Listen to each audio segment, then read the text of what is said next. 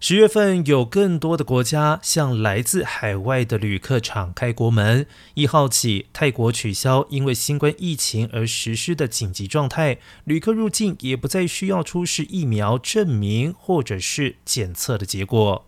韩国也正式废除海外旅客入境之后一日内需做 PCR 的规定，而加拿大也同步取消所有边境管制，入境不需要提供疫苗、PCR 相关的证明，入境之后免隔离，等同于边境完全开放。